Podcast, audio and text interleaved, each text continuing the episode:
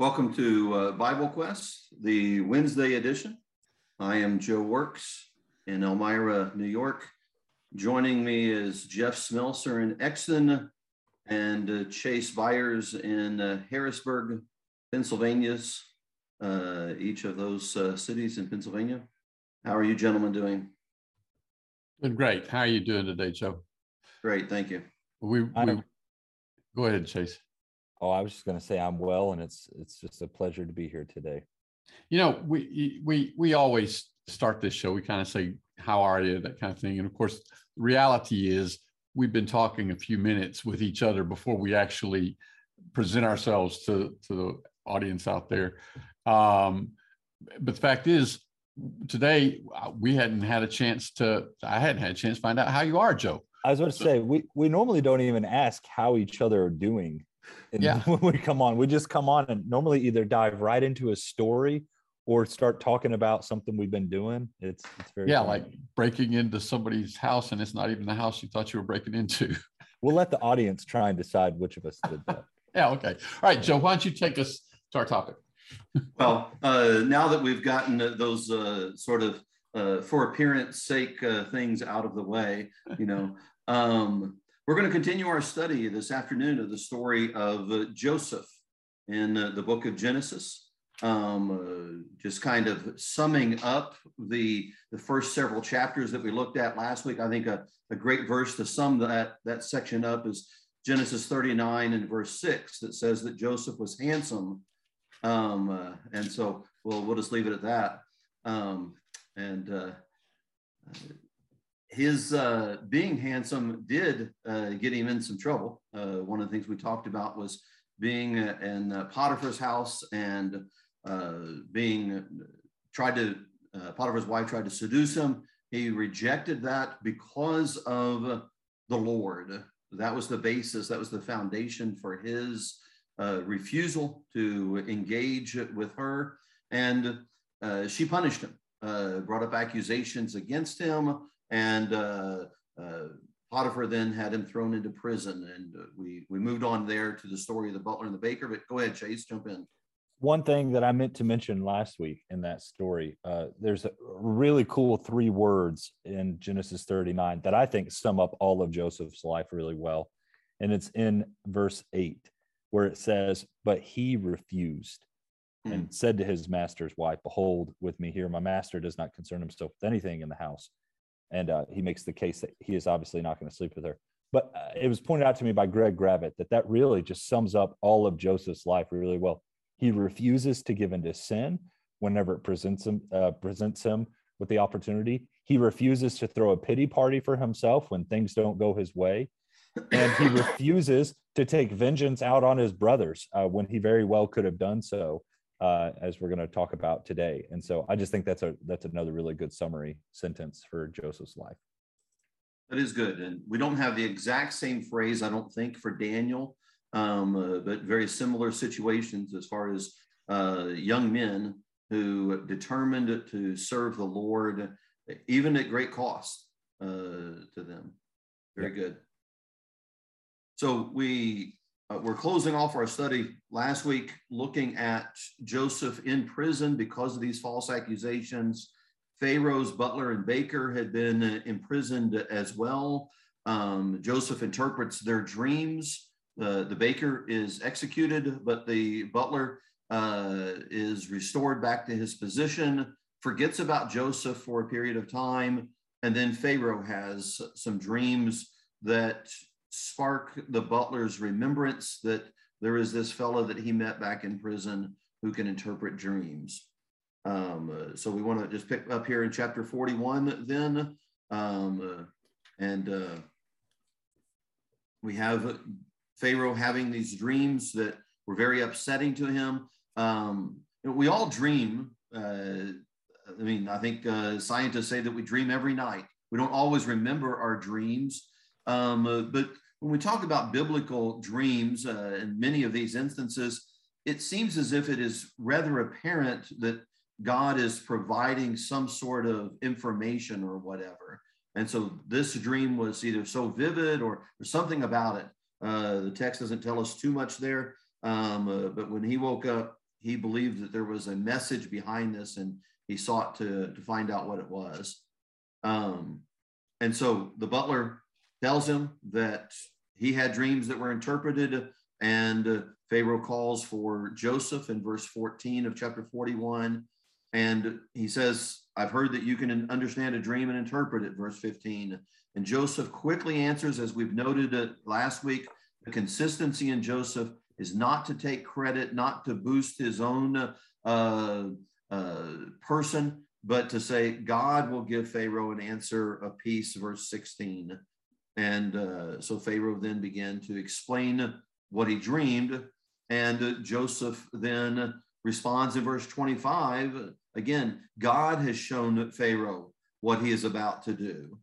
Um, verse 32, the dream was repeated to Pharaoh twice because the thing is established by God and God will bring it to pass.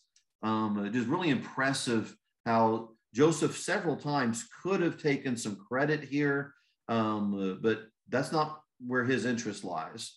Uh, really appreciate that about him. Our our gifts, our talents come from God, and uh, we should never seek to uh, think that we are great because of whatever God allows us to do uh, in our service to Him or to others.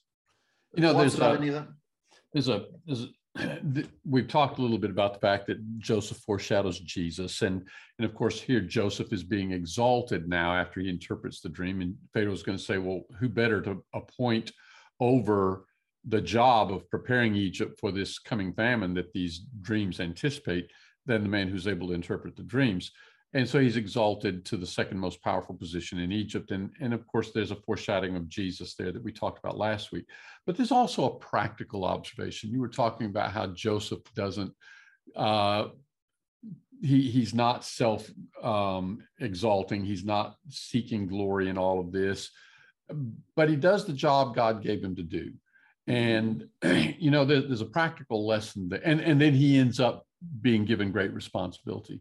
And the practical lesson is if just in life, if I go about just doing what I'm supposed to do and not looking to take credit, not looking for glory, the fact is, uh, people are going to give me responsibility. The fact is, the person who acquits him well of his responsibilities and is not self exalting, he's the kind of person who's going to end up being put in great positions, so to speak. Right. Yeah. Excellent point. Very good. Uh, great, great uh, application for for us. And and not not to say, not to suggest at all that God isn't behind this. God is behind this. God is is using this to to foreshadow the Christ and to save much people alive, as we'll see at the end of the story. But there's a truism here.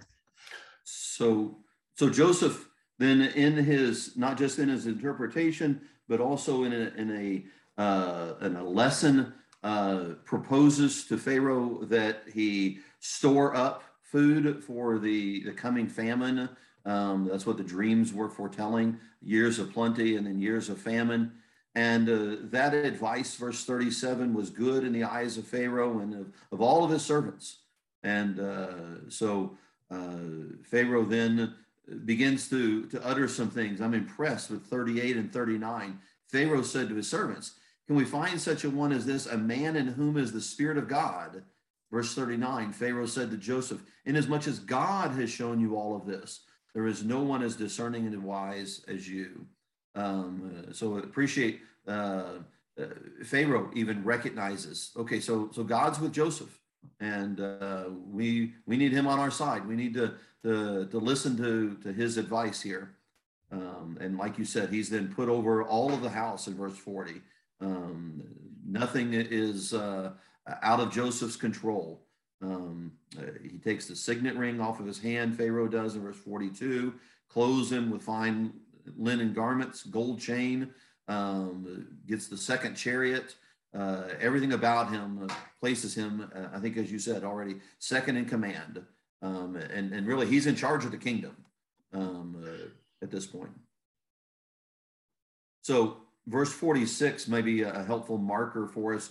Joseph was 30 at this point. And so we began our study uh, back in Genesis 37 with Joseph being about 17 years old. So 13 years have passed from the time that we know that he was in prison for a period of time because two years had passed that he'd been forgotten about. Right. Um, so from the time that he had the dreams, hated by his brothers, eventually thrown into the pit, sold as a slave, transferred to Egypt in Potiphar's house for a while, and then in prison for a while.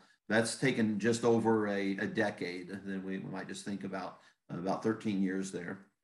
Uh, but still, 30 years old, uh, that's pretty young um, to, to think about being given the power of the, the whole kingdom, um, uh, going from, from slave, from servant to, to this position, pretty remarkable. That would, that would surely go to a lot of people's heads. Um, and, and, and you would find them maybe even doing things at this point for, you know, okay, now it's time for my reward or whatever. But Joseph is very careful to uh, do things that are going to be good for the kingdom, good for people, so that they will have the food when they need it and in the time of the famine. Uh, you see him quite mindful of, of everything that needs to be done. Any thoughts here through 41? Mm-hmm.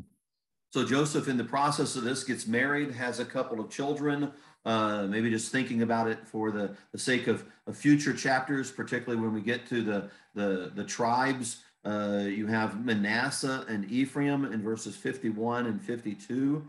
Um, uh, and uh, he names his, his children uh, in accordance with the way things have, have worked out. For God made me forget all my toil and all my father's house. And then for Manasseh and for Ephraim, for God has caused me to be fruitful in the land of my affliction. Um, again, finding the, the, the good things, uh, the blessings that God has given him in the midst of these difficulties. Really appreciate how careful Joseph is to, to not dwell on the negative things. So the, the note in my Bible indicates that the meaning of Manasseh, the name, is making to forget. And uh, so he connects that with having forgotten my trouble. And the meaning of Ephraim is fruitful, um, as and you alluded to those ideas. Yeah. Very good. Yeah, um, and and and he's he's seeing those then as is uh, making forgetful and being fruitful, even in the midst of, of suffering, in the midst of losing his father's house, in the midst of the affliction, being imprisoned, being a slave and being imprisoned. Uh, but he he views his life as being fruitful at this point. Um, go ahead, Jeff. How many times have you had this experience?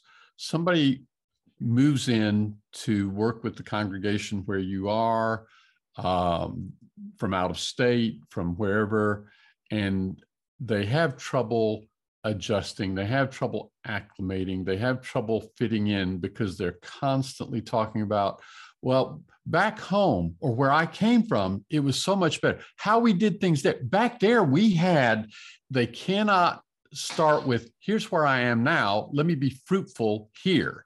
Instead, they're relying, and so Joseph, he's been sold into slavery. He could have spent a lot of time just said, Well, back home in Canaan, you know, I didn't want to be here in the first place. And back in Canaan is so much better, but making to forget, just be fruitful here. And even in his situation, I mean, you would almost you would almost give Joseph a pass if he did act that way. And you would give him a pass if he was bitter and upset for the way that he had been treated. I think a lot of us would look at that and say, yeah, that's that's rough. You have every right to complain. And yet he doesn't take that route. Uh, he he finds a way to be happy where he is, to be content because he has the Lord by his side. Mm-hmm. And that's been the consistency, as Joe pointed out, throughout his whole life. And I see um, little. I, yeah, go ahead. Sorry. No, go ahead. Go ahead, Fish. I, I was just going to say, I mean, Jeff was, as he was saying that, I, I know that that's something I'm tempted to do. I appreciated him bringing that up. Just living in the Northeast and being from the South, um, there are certain things I miss, and I've got to watch my own attitude um, and just know that I should be thankful for where I'm at, should be grateful for the people around me, and be grateful that the Lord is providing um, no matter where I am. So I just wanted to thank Jeff for, for saying that. Yeah, well, get, getting out of University of Kentucky uh, area, you know, basketball that that that's just a huge blessing right there. So, um, uh, but uh, uh, you know, think about maybe a good contrast with uh, Naomi. you know, she struggled to see herself as being blessed and pleasant, uh, as her name suggests, and you know, no longer call me Naomi, call me Mara, uh, because she viewed her her time as bitter. When it, yet God had just great things in store for for her and for Ruth. Um, and again, I think you know I'm tempted to give her a pass. I think, well, I probably wouldn't do much better in that situation. Um, I ought to, but I but realistically, that would be a struggle. Losing family members, coming back kind of empty-handed, um, uh, it, it, would be a, a, struggle. Maybe connected with this, uh, I've been thinking about this on uh, working up a lesson, not because I think the brethren here have a particular problem with it, but maybe just sort of as an admonition to not start not to start thinking this way. When the Bible says, "Do all things without grumbling and complaining," uh, let's just make a quick list of what's ex- what what the exceptions are to do all things without grumbling and complaining. Well, the Israelites were an exception. no, I mean, but what what things what things aren't included in that? What what things is it okay for us to grumble and complain about? Oh, you mean like our social list of things that we think it's magically okay to complain about? Exactly. You know, I see what po- you're saying. Politics, uh, politics, uh, family relations, job situations. You know, over and over. We, it, it's just sort of like things bother us, and we just sort of throw that verse out the window of, of complaining. And again, I think that Joseph is a good example for us here.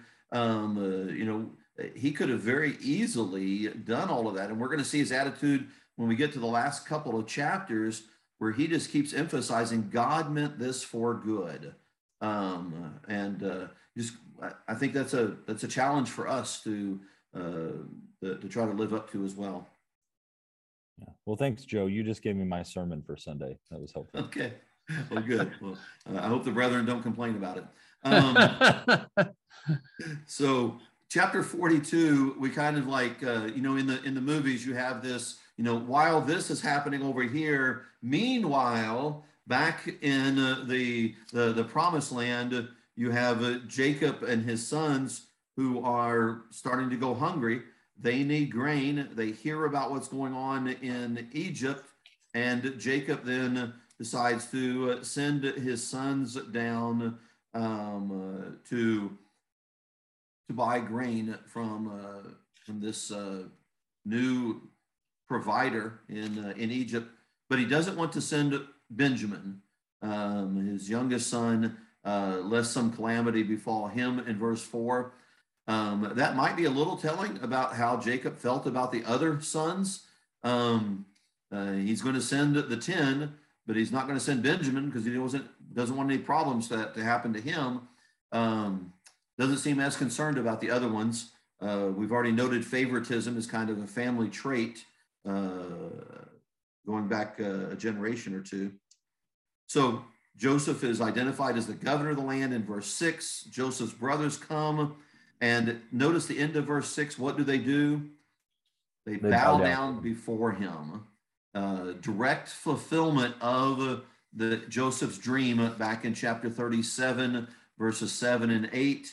Uh, you know, Joseph talked about the dream, the sheaves bowing down. His brothers were indignant about that. They said, Shall you reign over us or have dominion over us? And they hated him even more for his dreams. And here they are unknowingly fulfilling that very thing. Um, Joseph immediately recognized them. That makes sense. They think that Joseph is dead, he's long gone and so they don't even connect. And maybe there's been some you know he's got maybe he's got some egyptian clothes. We talked about the linen garments that pharaoh had given him. So they're not thinking about joseph. They don't recognize him.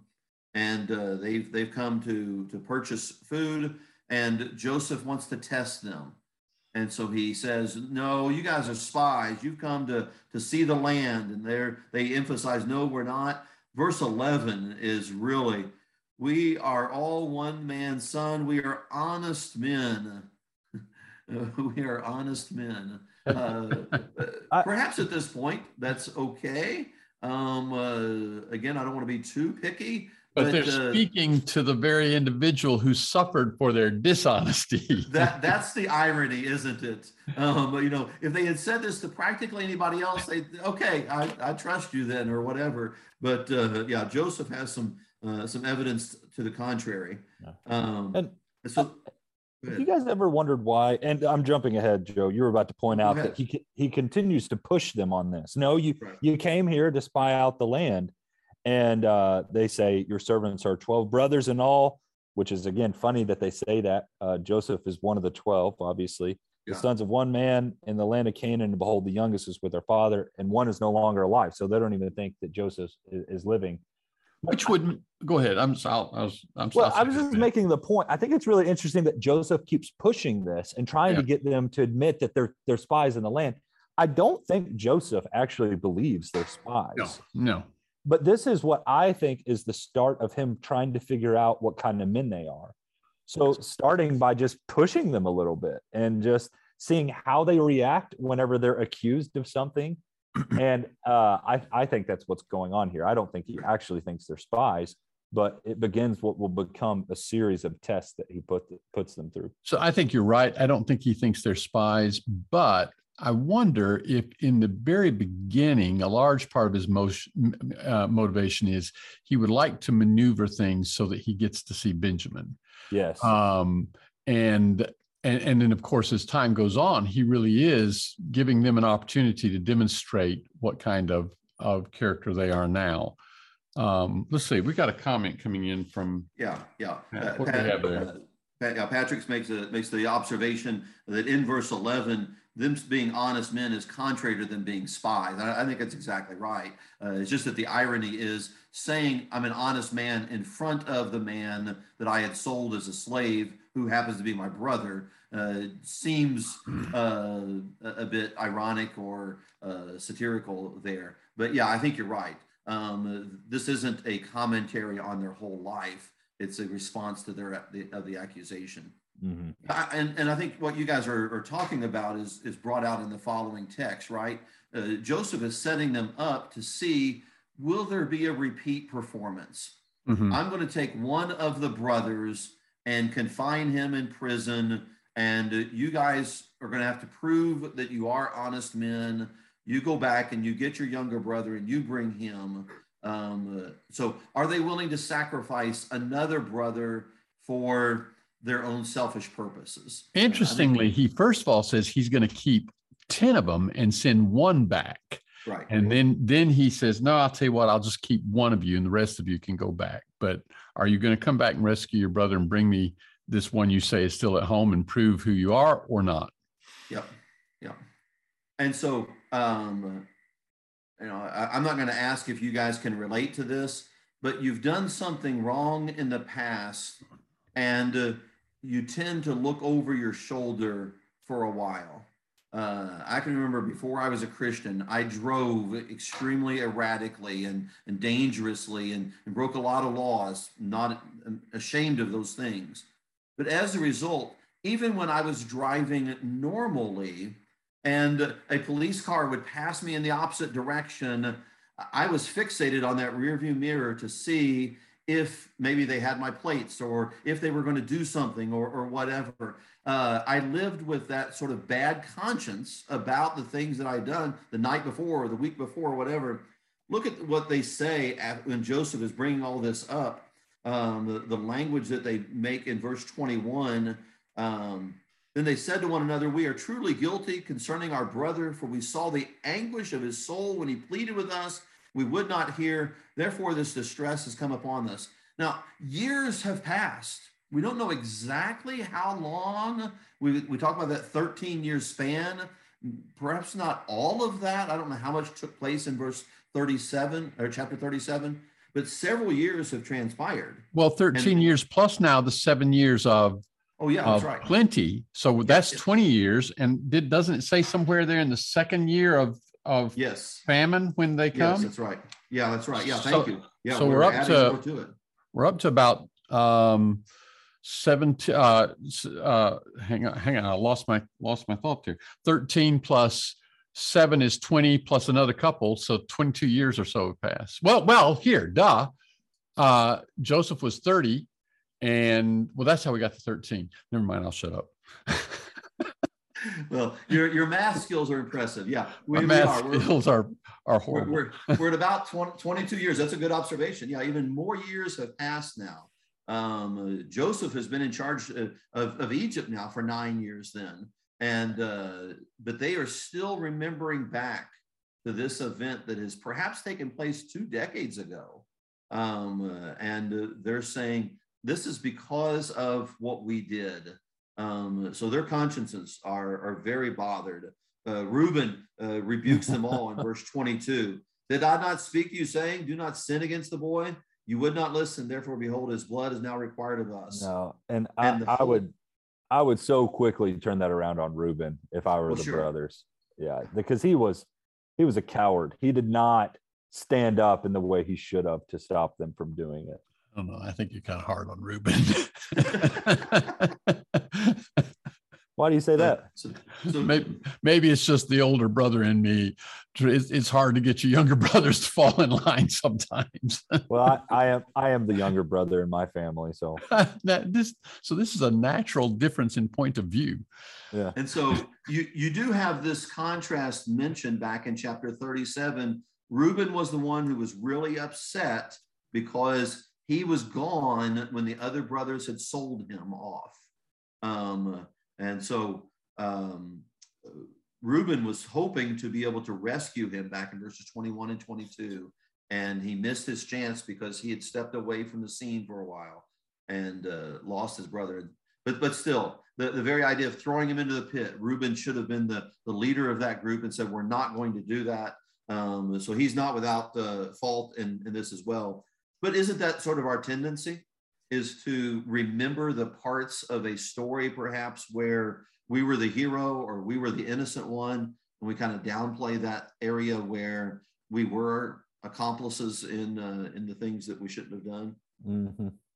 So this whole time, Joseph is listening to what's taking place. Again, just imagining this scene. Here they are, you know, talking about what they had done years ago, and Reuben scolding them and Joseph's just listening to every word that they're saying. Uh, verse 23.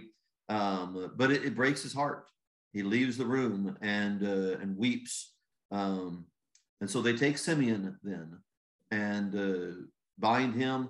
Um, and Joseph sends everybody else on their way. Um, the verse, uh, chapter, the rest of chapter 42, you have a, as they travel down the road, they open their sacks. And what do they find when they do that? They have a bunch of gifts um, and grain. Money that they were money. supposed to paid. Yeah. Right. Right. And so now they're really fearful because they've been accused of being spies. Now it looks like they could be accused of being thieves, taking the grain and the money. Uh, boy, we're really in trouble here. Um, uh, and uh, they get back home, tell the story to uh, to dad, and Jacob is just really upset. Verse thirty six. Um, uh, my children are uh, you bereaved me of my children. Joseph is no more. Simeon is no more. And you want to take Benjamin with you the next time? Uh, I don't think so. Um, and Reuben steps up. You can have my sons if if something happens. And you can kill them. Yeah. Yeah. again, I'm sorry, Jeff. I'm sorry I'm so hard on Reuben. Uh, but it's like, what does that help anybody? What what does that help for him to come in and say, well, if we die, then you can just kill my sons too? And it's like, well, great. Then I'll have two dead sons and then I'll have two dead grandsons. It just doesn't make any sense. And I, I think Reuben is just this irrational leader. And Judah, as we're about to see, is going to step into the, into the spotlight and be this redeemer of sorts of of Joseph and of the other brothers as well. And I mean, not to mention as well, Reuben had slept with his father's concubine back in chapter 35 and verse 22. And so Reuben is just a loser in my book. But anyways, sorry. This is some pent up antagonism toward memories of an older brother or something. well, my older brother's listening. He knows I love him. no, I wanted to observe this. This is, I think, at least the second time that it has been said that Joseph is dead. Uh, you know, the you pointed out, Joe, when the brothers are standing before Joseph, they said one is at home and one is no more. Yeah. And I think some translations said one is no longer living or something. And and now now when they come to Jacob and they tell him about their trip to Egypt and how on the way home they realize they've got the money and and and they've got it. And Jacob now says um, in verse 36, Joseph is no more and Simeon is no more. Well, I guess have to be careful here because he doesn't believe Simeon is dead. Uh, so, but but he's J- Jacob has already already said, you know, when they brought him the, the coat back, but well, all the way back in chapter 37, uh, when they brought him the coat, Jacob believes Joseph is dead. What were you going to point out? Verse 38, he, he says his brother is dead. Uh, yeah. Benjamin, Benjamin's brother, Joseph. There you go. Dead. There you go. There you go. So, so, and the, the reason I point this out because eventually they're going to uh, have, they're going to come before Joseph for the second time, whom they believe to be dead. And we're going to see this parallel where Joseph, whom they believe was dead, appeared to 10 of them already, and then he's going to appear to 11 of them later on. And of course, that's part of this parallel with Jesus, where Jesus who was dead, appears to 10 apostles. Thomas was absent, Judas had killed himself. And then a week later, he appears to 11. And, and that's one of these parallels that we see. Yeah, that, that's really helpful. I, I, think you were the first person that, that had pointed that out to me. And uh, uh, I think that's really significant and, seeing that foreshadowing of uh, uh Joseph and Jesus helpful. So the famine continues, just as uh, God had uh, shown in Pharaoh's dreams, and uh, it becomes worse. They've got enough grain for a while, but eventually that's going to run out. And uh, chapter 43 then opens with that they need to go back to Egypt. And uh, Judah says, We're not going back unless we take Benjamin with us. Um, and uh, Jacob is, is quite concerned. Verse 6 Why do you deal so wrongfully with me as to tell the man whether you still had another brother? Um, uh, Why did you even bring it up? yeah, yeah, exactly. Um, again, you just see this sort of fault finding uh, with each other and uh, just uh, a lot of dysfunction uh, going on in this family. Um, which I just pause here, and it certainly is not conclusive proof, but if you were creating, fabricating a story about a God of your people would you make the main characters have so many flaws? Um, uh, you know, recognizing Abraham and Isaac and Jacob, and uh, we already talked about Reuben and, and others. And you just see over and over that the, you know, we talk about, you know, showing their warts. Um, uh, they have certainly done that in uh, these passages. Um, uh, to me, that's just circumstantial evidence, perhaps, but the hero of the story is always God. And uh, men writing this would have made these guys the heroes. So, people, a culture, a society that is proud of itself and its history, as they as they tell of their own history and their origins, they usually eh, they usually uh, paint a, a very rosy picture uh, of their of their origins, their founders, their founding fathers, that kind of thing. At least it seems to be that's human nature. Now we live in a culture where, to a large extent, a lot of the culture in which we live are not really necessarily proud of being Americans. But there was a day when when people were, and so we had a very rosy picture of the founding fathers. And now today it's different. It's it's popular to, to denigrate them and talk about all their flaws. But the Jews were very much proud of being Jews in their history. The Jews said to Jesus, We are children of Abraham. We've never been enslaved to anyone. And so, if they had simply created this story of their origins, uh, you can imagine Abraham would have been painted much more heroically. His flaws would not have been highlight, highlighted. Jacob's flaws would not have been highlighted. Uh, and, and, the brothers, the, the patriarchs, the flaws of the patriarchs, you know, they talk about the patriarchs. The patriarchs' flaws would not have been highlighted as they are here. And I do think it is a piece of what helps us to look at this and say, this doesn't look like what you normally see men creating Yeah. as their own backstory. legendary. It, it's it's pretty unlegendary in a lot of ways. Yeah, As it's yeah. just giving raw details. really is. And and so eventually they're going to have to go back, and uh, the brothers insist we're not going without Benjamin. Jacob reluctantly agrees to uh, to send Benjamin. Uh, they take Benjamin. They take double the amount of money because they're concerned because last time they got their grain for free. Uh, they also take some some gifts, the best fruits of the land, and so forth, as as a present for for this man. uh, Verse eleven, um, and so they're they're they're trying to just provide for every uh, way of, of showing that they are uh, are humble and uh, and and um, not dishonest. They're not spies. Joseph sees Benjamin as they come down to Egypt and uh, orders that those men be taken into his house and uh, a banquet be prepared for them. Um, they do that. Of course, the brothers are just like, wait a second, he's setting us up with something. Uh, they're afraid because they've been brought into the house. They're like, wait, we, we, we need to talk to you about this money. We, we Joseph said, "Don't worry about the money. I, I- I have the money that for for that grain. Um, uh, don't don't worry about that at all." They're brought in. They uh, are set down to to eat. Joseph has them seated in order, um, uh, which is uh, very uh, odd. The brothers trying to figure out how they would have known all of that. Um, and uh, uh, let's see, where do we go here? Verse um, uh, 27. He asked them about Jacob. Uh, he says, Tell me about your father, the old man of whom you spoke. Is he still alive? Joseph is still wanting to know more about the family, how things are going. Um, and uh, so Joseph is torn through all of this. He's trying to understand uh, what his brothers are like now. And he's seeing more and more of what is perhaps their changed hearts. He's weeping even more in verse 30.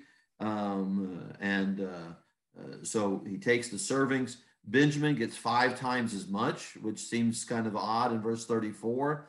Um, but they're they're all given uh, a great deal of food and uh, in this feast. Um, Benjamin getting more seems a little uh, like like maybe another setup, doesn't it? Um, Benjamin is getting favoritism. How are the brothers going to respond to that? Um, uh, that that's the way the Hmm. story began with Joseph, right? Mhm. So chapter 44, um, uh, he has the sacks filled, um, uh, put the money uh, in the sack as well. And then he says, also take my cup and put it in the sack of the youngest one, the one Benjamin. So Benjamin has received favoritism. Now he's going to set Benjamin up to look like the, the thief, look like the bad guy.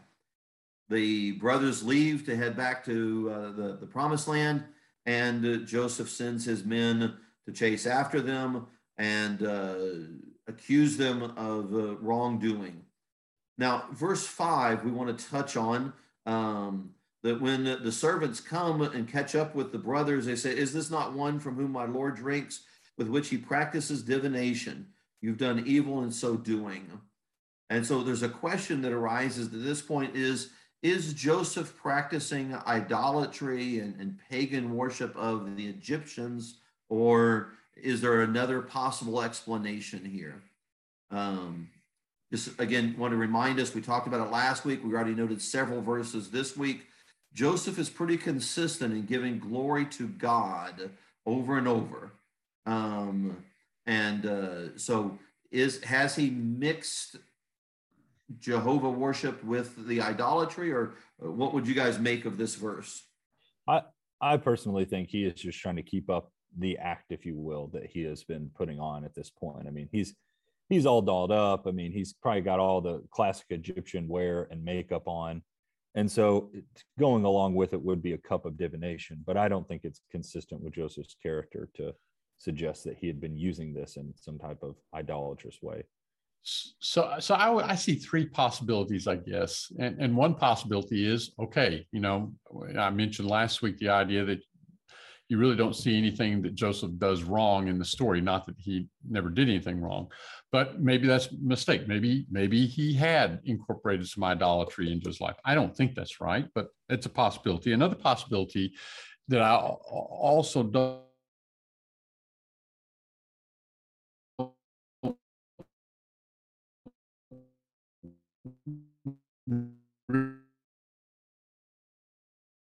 really think is with Gideon, your. This is before the law of Moses. Is it possible God used this cup to speak to Joseph somehow? Uh, I'm sure that the Mormons would love to get a hold of a Joseph who looked into a silver cup and got messages from God and find that in the Bible as precedent. So, but nonetheless, I don't I don't necessarily think that's right either. But then the, there's another possibility, and the other possibility is Joseph doesn't call it his cup of divination. Joseph doesn't say, at least unless I've missed it, he's not the one who says he uses it for divination. It's his steward or his servant that he sends after the brothers and isn't that the one who says in verse five, is this not the one from which my Lord drinks, which he in, indeed uses well, for divination? Verse 15. Ah, yeah, you're right. There it is. Joseph said it. Okay. So uh, throw that possibility out. That's the third possibility that I was trying to suggest is that that was just something that the servant added to the story. But no, that that's not possible because Joseph says it.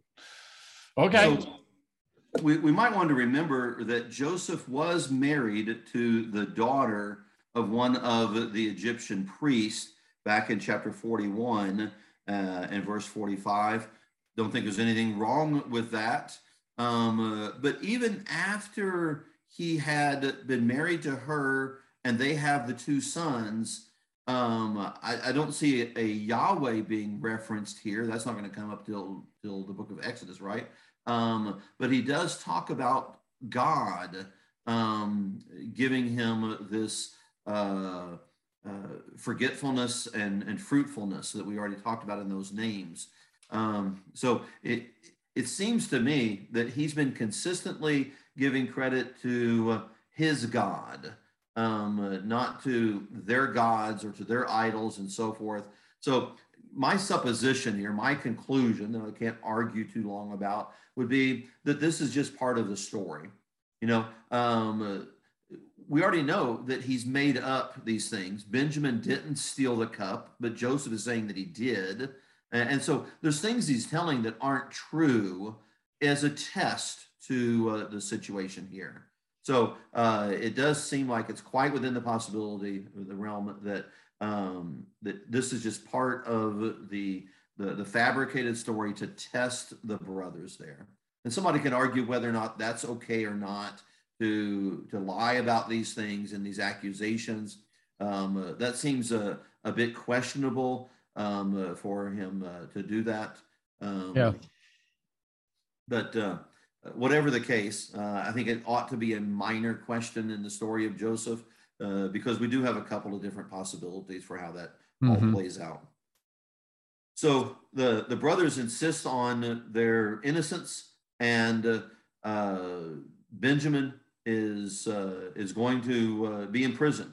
Then, um, according to, to what's taking place, Judah steps in for him in verse 18, um, and uh, offers himself in, instead.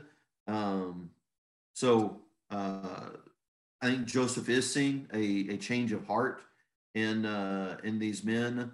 Um, Joseph uh, Judah's expressed concern is on how this is going to affect their father. Um, which, again, which is very different than the brothers' concern when they sold Joseph so many years earlier. Exactly. Right. Right. And so there again, they, these are not the same men. And and maybe there's another good application for us in how we deal with brethren. Um, we need to allow men to mature and not hold things against them, particularly things that were done years ago. Um, but, but we need to have a much more forgiving and forgetful uh, memory uh, in regard to uh, the things that people have done, particularly if they've wronged us. Um, uh, we, we need to be quite ready to to just put that in the past and uh, and not hold grudges. No. So, um, that's uh, chapter forty-four, we're, and we're out of time. Um, uh, probably took too long in getting through some of that, but uh, it's it's a fascinating story. Uh, do we want to try to uh, finish up the, the last uh, six chapters uh, next week, Lord willing? Surely. Yeah, I would like that. I think it'd be cool too if we spend a little bit of time in Israel's prophecy of his sons in chapter 49. I think that'd be cool. Sure, sure. That, that'll be good. Uh, try to try to time the study a little bit better, uh, and uh, don't want to drag this on too long. But enjoyed uh, being part of the study with you all. It's beneficial for me to uh, to walk through these uh, these chapters. Uh, And I thank was you all for reminded that Joseph did indeed say it was his cup of divination. yeah yeah Hel- helpful to uh, to have uh, a, a group study like this. this. This is beneficial for me, and hope that others who are listening are benefited from it as well. And uh, uh, if you have more comments or questions, or if you have other suggestions for other individuals to study beyond uh, Joseph uh, after our Joseph study, please uh, put that in the comments section. Then, but uh, for today, thank you all for joining.